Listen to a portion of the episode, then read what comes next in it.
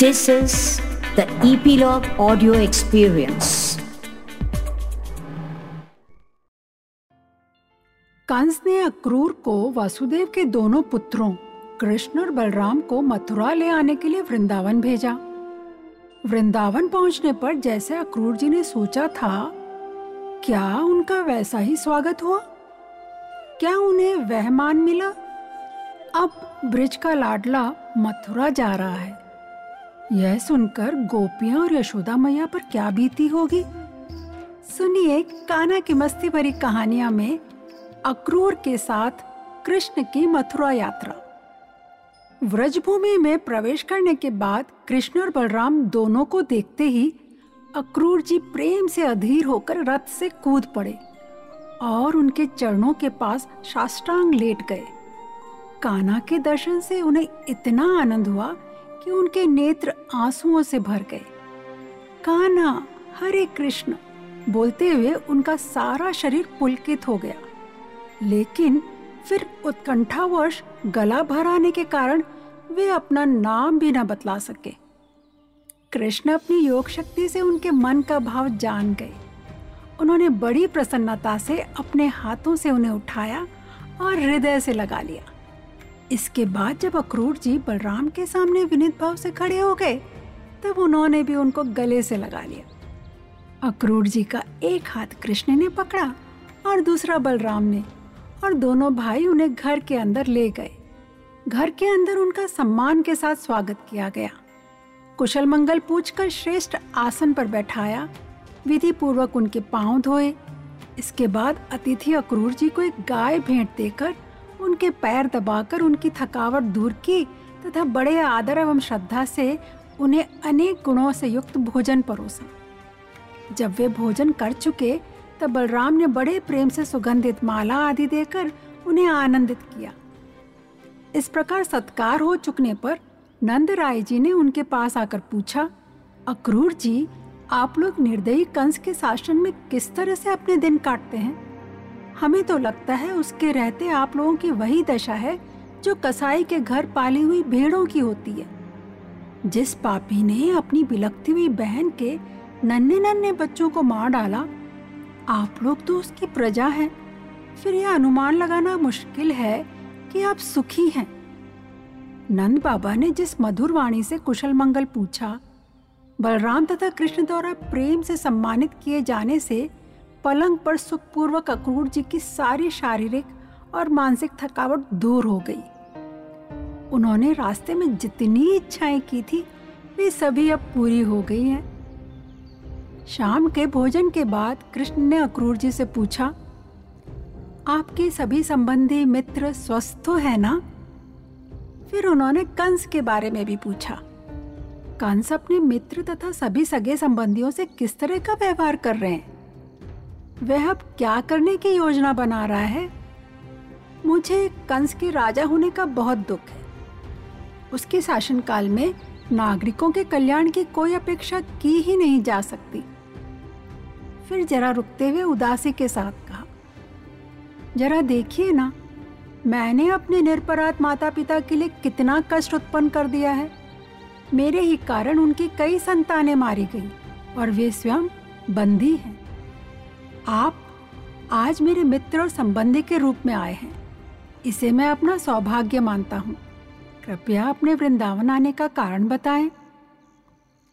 कृष्ण के पूछे जाने पर अक्रूर ने सारी परिस्थिति बताते हुए कहा, कृष्ण, नारद जी से वसुदेव के आठवें पुत्र मतलब आपके यहाँ वृंदावन में नंद महाराज के पास सुरक्षित रहने की बात कंस को पता लग गई है। उसे सुनकर कंस बहुत क्रोधित होकर वासुदेव जी को मारने के लिए उतावला हो गया था। फिर नारद जी के समझाने पर उसने वासुदेव जी को अब बंदी बना लिया है। कंस को यह भी विदित है कि उसके द्वारा भेजे गए सभी असुरों को आप दोनों भाइयों ने खत्म कर दिया है। अक्रूर ने आगे कहा, मुझे कंस ने अपना प्रतिनिधि बनाकर आप दोनों को मेरे साथ मथुरा आने का निमंत्रण भेजा है। कंस ने सभी ग्वाल बालों के लिए भी निमंत्रण भेजा है। इसी के साथ उन्होंने कंस की कूटनीति की सारी बातें, सारी जानकारी काना को दे दी और कहा, आपके मथुरा पहुँचने पर आप दोनों को नुकसान पहुँचाने के लिए कंस ने कई योजनाएँ भी बनाई हैं। लेकिन कंस की योजनाओं को सुनकर कृष्ण और बलराम मंद मंद मुस्कुरा दिए। कान्हा ने अब नंद महाराज से कहा, बाबा, राजा कंस ने सभी ग्वाल बालों को हमारे साथ धनुर्यज्ञ उत्सव में भाग लेने के लिए मथुरा आने का निमंत्रण दिया है। राजा कंस के आदेशानुसार नंद महाराज ने गाँव के मुखिया को बुलाकर ब्रजमंडल में ग्वालों के लिए निम्नलिखित घोषणा करने का आदेश दिया। जाओ और जितना दूध दही उपलब्ध हो सके एकत्र करो। बहुमूल्य उपहार ले लो। और अपनी अपनी बैलगाड़ी जोत लो। कल प्रातः हम सभी मथुरा जाएँगे और राजा कंस को अपना दूध दही भेंट करेंगे और महान धनुर्यज्ञ का उत्सव देखेंगे। समस्त पड़ोसी जिलों के निवासी भी इसमें आमंत्रित हैं। अब जब गोपियों ने सुना कि अक्रूर, कृष्ण तथा बलराम को उनसे दूर मथुरा ले जाने के लिए व्रज में आए तो वे अत्यंत खिन्न और व्याकुल हो गई। वे कृष्ण की बातें तथा स्नेहमयी मुस्कान को स्मरण करते हुए दुख में डूब गई। गोपियाँ तो कान्हा के कुछ देर के वियोग की आशंका मात्र से ही दुखी हो जाती थी। अब वे उनके ज़्यादा समय के लिए बिछड़ने के विचार से अपने आप को संभाल ही नहीं पा रही थी। उन्हें उनकी लीलाएँ, उनकी स्नेल हँसी, वीरतापूर्ण कार्य, दुख हरने वाली ठिठोलियों का स्मरण हो आया। और सभी काम छोड़ झुंड की झुंड एकत्र होकर एक दूसरे से बतियाने लगी। अपने लाडले काना में पूर्णतया लीन उनके मन और आंसुओं से भरी उनकी आँखें उनकी पीड़ा बता रही थी। गोपियाँ कहने लगी, हे विधाता, आप में बिल्कुल भी दया नहीं है क्या? आप हमें मैत्री तथा प्रेम द्वारा एक दूसरे के पास लाते हैं और फिर इन इच्छाओं को पूरा होने से पहले ही हमें अलग कर रहे हो? गुंगराले बालों, सुंदर गालों से सुशोभित, उठी हुई नाक तथा सभी कष्टों को खत्म करने वाली मीठी सी हँसी से युक्त, कान्हा के मुख को दिखलाने के बाद अब आप उस मुख को हमसे ओझल करने जा रहे हैं। आपका यह बर्ताव तनिक भी अच्छा नहीं है। वे शाम को ग्वाल बालों के साथ ब्रज लौटा करते थे तो बांसुरी बजाते हुए उनकी धूल से धूसरित तो उनकी हसीली बांकी छवि हमारे मन को मोह लेती थी। हे भाग्य, तुम कितने क्रूर हो। सबसे आश्चर्य की बात तो यह है कि तुम यहाँ अक्रूर के नाम से आए हो, जिसके नाम का अर्थ होता है जो क्रूर न हो। पहले हम तुम्हारी प्रशंसा करती थी भाग्य कि तुमने हमें कृष्ण को निहारने के लिए यह आँखें दी है। किंतु कान्हा को हमसे दूर भेजकर जैसे तुम हमारे नेत्र ही हमसे छीन रहे हो। अरे, पता है क्षण भर में प्रेम पूर्ण मैत्री को भंग करने वाला नंद का बेटा अब हमको सीधे एक टक देखेगा भी नहीं। उसके वशीभूत होकर उसकी सेवा करने के लिए हम अपने घरों, संबंधियों, बच्चों तक को छोड़ चुकी हैं। किंतु वह तो सदैव नित नए मित्रों की खोज में ही रहता है। एक ने ईर्ष्यावश कहा, कल का प्रातःकाल निश्चित रूप से वहाँ मथुरा की युवतियों के लिए मंगलमय होगा। जैसे ही कृष्ण उनके नगर में प्रवेश करेंगे, उन सारी युवतियों की सारी आशाएँ पूरी हो जाएँगी, क्योंकि वे उनकी तिरछी आँखों और मनमोही हँसी को निहार सकेंगी। अरे, बिल्कुल सही। माना हमारा मोहन बुद्धिमान तथा अपने माता पिता का आज्ञाकारी है। किंतु मथुरा नगर की युवतियों के मीठे शब्दों के जादू में आ जाने और उनके प्रेम में पड़ जाने पर भला वह हम गंवार देहाती बालाओं के पास फिर क्यों लौटेगा? चलो चलो, हम सीधे माधव के पास चले और उन्हें जाने से रोकें। हमारे परिवार के बड़े बूढ़े तथा अन्य संबंधी जन की चिंता ना करो, क्योंकि अब जबकि भाग्य हमें हमारे काना से दूर कर रहा है, हमारे पास और कोई विकल्प ही नहीं है। हम एक पल के लिए भी उनके बिना नहीं रह सकती। जब उनके साथ की रास नृत्य की अनेक रातें जिनमें हमने उनकी स्नेहपूर्ण मनोहर मुस्कान और साथ का आनंद लूटा, वे मात्र हमें एक क्षण के तुल्य लगी तो भला हम उनकी अनुपस्थिति के अंधकार को कैसे पार कर सकेंगी? अब ब्रिज की गोपियाँ अत्यंत दुखी हो जोरों से, हे गोविंद, हे दामोदर, हे माधव, कहकर ऊँचे स्वर में रो पड़ी। किंतु गोपियों द्वारा इस तरह क्रंदन करते रहने पर भी अक्रूर प्रातःकालीन पूजा तथा अन्य कार्य समाप्त करके अपना रथ हाँकने लगे। जो ऐसा निर्दयी कार्य कर रहा हो, उसे अक्रूर नहीं कहलाना चाहिए। वह इतना क्रूर है कि हम ब्रज की गोपियों को धीरज धराने का प्रयास किए बिना उस कृष्ण को लिए जा रहा है, जो हमें हमारे प्राणों से भी अधिक प्रिय है। देखो तो निष्ठुर कृष्ण रथ पर चढ़ने की तैयारी में है। और ये मूर्ख ग्वाले अपनी बैलगाड़ियों में उनके पीछे पीछे जाने की जल्दी कर रहे हैं। यहाँ तक कि हमारे बड़े बूढ़े भी उन्हें रोक नहीं सक रहे। सच में, आज भाग्य हमारे विपरीत कार्य कर रहा है। कितना ही अच्छा हो अगर तूफ़ान, चक्रवात या मूसलाधार वर्षा हो जाए और कृष्ण मथुरा न जा पाए। इधर नंद बाबा ने रथ पर काना के वस्त्राभूषणों की गठरी रखी। और दूर मूर्ति की तरह शीश झुकाकर खड़ी यशोदा को देखकर कहा, दुखी क्यों हो यशोदा? दूसरे की वस्तु पर अपना क्या अधिकार? यशोदा ने शीश उठाकर देखा, आँखों में जल भरे, भारी स्वर में कहा तो क्या काना पर हमारा कोई अधिकार नहीं? ग्यारह वर्षों तक हम ऐसे ही प्यार लौटाते रहे? नंद ने कहा, कन्हैया कहीं भी रहे। रहेगा तो अपना ही लल्ला। पर उस पर हमसे ज़्यादा देवकी और वसुदेव का अधिकार है, और उन्हें अभी कन्हैया की आवश्यकता भी है। यशोदा ने फिर कहा तो क्या मेरी ममता का कोई मोल नहीं? नंद बाबा बोले, पर देखो तो कान्हा ने इन ग्यारह वर्षों में हमें सब कुछ दिया। जब हमने संतान होने की आशा छोड़ दी थी, तब वह हमारे आँगन में आया। तुम्हें नहीं लगता इन ग्यारह वर्षों में जैसा सुखी जीवन हमने जिया है, वे कभी नहीं जी सके? कान्हा को जाने दो यशोदा।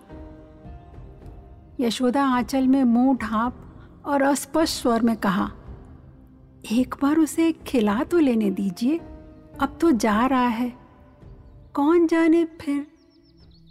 यह सुन नंद चुप हो गए। यशोदा माखन की पूरी मटकी लेकर बैठी थी। और भावावेश में कन्हैया की ओर एक टक देखते हुए मटकी में से ही माखन निकाल निकाल कर खिला रही थी। कन्हैया ने कहा, तुम तो रोज मुझे माखन खाने पर डांटती थी मैया। फिर आज अपने ही हाथों से क्यों खिला रही हो?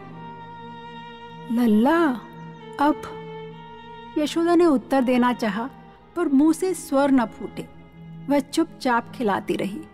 काना ने पूछा, क्या सोच रही हो मैया? यशोदा ने कहा, सोच रही हूँ, तुम चले जाओगे तो मेरी गैया कौन चराएगा? तनिक मेरी तो सोचो मैया, वहाँ मुझे इस तरह माखन कौन खिलाएगा? काना ने कहा। यशोदा ने काना को चूम कर कहा, नहीं लल्ला, वहाँ तुम्हें देव की रोज माखन खिलाएगी। कन्हैया ने पूछा, पर तुम्हारी तरह प्रेम कौन करेगा मैया? यशोदा कृष्ण को स्वयं से लिपटाकर फफक के रो पड़ी। मने मन बोली, यशोदा की तरह प्रेम तो सचमुच कोई नहीं कर सकेगा लल्ला, पर शायद हमारे इस प्रेम की आयु इतनी ही थी। कृष्ण को रथ पर बैठाकर अक्रूर के संग नंद बाबा चलने लगे। तो यशोदा ने कहा, सुनिए, आपसे देवकी तो मिलेगी ना, उससे कह दीजिएगा। लल्ला तनिक नटखट है, पर वह कभी उसे मारे नहीं। लल्ला को माखन प्रिय है, उसको ताज़ा माखन ही खिलाए। कहिएगा कि बड़े कौर उसके गले में अटक जाते हैं, उसे छोटे छोटे कौर ही खिलाएगी। नंद बाबा ने घोड़े को ज़ोर से हाँक लगाई। रथ धूल उड़ाते हुए बढ़ गया। यशोदा वहीं ज़मीन पर बैठ गई और फफक कर कहा, कृष्ण से भी कहिएगा कि मुझे स्मरण रखेगा। इधर रथ में बैठे कृष्ण ने मन ही मन कहा, तुम्हें यह संसार सदैव स्मरण रखेगा मैया। तुम्हारे साथ मेरी लीलाएँ तो यही ब्रज में ही छूट जाएँगी। नंद महाराज को आगे करके ग्वाले अपने अपने छकड़ों में कृष्ण के पीछे पीछे हो लिए। ये लोग अपने साथ राजा के लिए अनेक भेंट लिए हुए थे, जिनमें घी, अन्य दुख पदार्थों से मिट्टी के घड़े सम्मिलित थे। तभी कृष्ण के रथ को सभी गोपियों ने घेर लिया और दुखी हो उनकी ओर देखने लगी। पहले यशोदा मैया और अब गोपियों की ऐसी अवस्था देखकर कृष्ण कुछ विचलित हुए। पर नारद जी ने जिस भविष्यवाणी की बात की थी, उसके लिए मथुरा जाना उनका कर्तव्य था। इसलिए उन्होंने गोपियों को ढांडस बंधाया और कहा, मैं अपना कार्य पूरा कर वापस आऊँगा। तुम वापस जाओ। लेकिन काना के जाने के बाद गोपियाँ वहाँ तब तक खड़ी रही, जब तक रथ के ऊपर की पताका दिख रही थी। और जब तक रथ के पहियों से उड़ी हुई धूल उन्हें दिखलाई पड़ती रही। कृष्ण तथा बलराम अक्रूर के साथ रथ में वायु जैसी तेज़ी से यात्रा करते हुए यमुना नदी पर पहुँचे। नदी का मधुर जल चमकीली मनियों से भी अधिक चमक रहा था। कृष्ण तथा बलराम ने उसमें स्नान किया। फिर एक वृक्षपुंज के पास रथ में दोनों पुनः सवार हो गए। अक्रूर ने दोनों भाइयों से रथ पर बैठने के लिए कहा, फिर उनसे अनुमति लेकर स्वयं यमुना कुंड में गए और शास्त्रों की विधि के अनुसार स्नान करने लगे।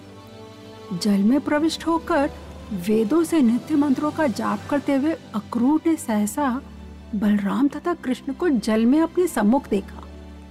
अक्रूर ने सोचा, वसुदेव के दोनों पुत्र जो कि रथ पर बैठे हैं यहाँ जल में किस तरह खड़े हो सकते हैं? अवश्य ही उन्होंने रथ छोड़ दिया होगा। देखने के लिए वे नदी से बाहर निकल कर आए और देखा, दोनों तो रथ पर ही थे। अपने आप से प्रश्न करते हुए, क्या जल में मैंने उनका जो दर्शन किया वह भ्रम था? अक्रूर पुनः कुंड में प्रविष्ट हो गए। अब अक्रूर ने वहाँ सर्पराज शेषनाग को देखा। अक्रूर ने देखा उनके हज़ारों सिर, हज़ारों फन और हज़ारों मुकुट थे। अनंतनाग शेषनाग की गोद में परम पुरुष के दर्शन हुए। बादल के समान गहरे नीले रंग के शरीर पर उन्होंने पीतांबर पहना था। मुख आकर्षक एवं प्रसन्न लग रहा था। आँखें कमल की पंखुड़ियों जैसी थी। उनके चौड़े कंधे तथा चार भुजाएँ लंबी और बलिष्ठ थी। अनेक बहुमूल्य मणियों से युक्त मुकुट कड़े तथा बाजूबंदों से सुशोभित तथा करघनी, जनेऊ, गले का हार, नुपुर और कुंडल धारण किए, वह एक हाथ में कमल का फूल लिए थे और अन्यों में शंख, चक्र और गदा धारण किए थे। जो ही अक्रूर ने यह दृश्य देखा वे अत्यंत प्रसन्न हो उठे और नेत्रों से आँसू बह चले, जिससे उनका सारा शरीर भीग गया। अपने को संभालते हुए अक्रूर अपना सिर झुकाकर सम्मान से हाथ जोड़कर भाव विभोर वाणी से बोले, हे वसुदेव पुत्र, आपको नमन है। कैसा अद्भुत वातावरण था ना इन दो दिनों का? जब कृष्ण को उनका कर्तव्य मथुरा बुला रहा था और ब्रज में मैया और गोपियों का निश्चल प्रेम उन्हें बाँध रहा था। यह थी हमारी आज की लीला। काना की मस्ती भरी कहानियों में, जिसे आप सुन रहे हैं, ईपीलॉग मीडिया वेबसाइट या आपके सभी फेवरेट पॉडकास्ट स्टेशन पर? बच्चों, क्या आपने बेस्ट आउट ऑफ़ वेस्ट कभी बनाया है? माचिस से शू बॉक्स से रथ बनाया है? कोशिश करो, उसे सजाओ जिस पर काना मथुरा चले थे। या आप यह भी लिखकर या बोलकर बता सकते हो, जब आप किसी से बहुत प्यार करते हैं और वो आपसे कुछ दिनों के लिए दूर जाते हैं तो आपको कैसा लगता है? अपनी शेयरिंग करें और हमसे गिफ्ट पाएँ।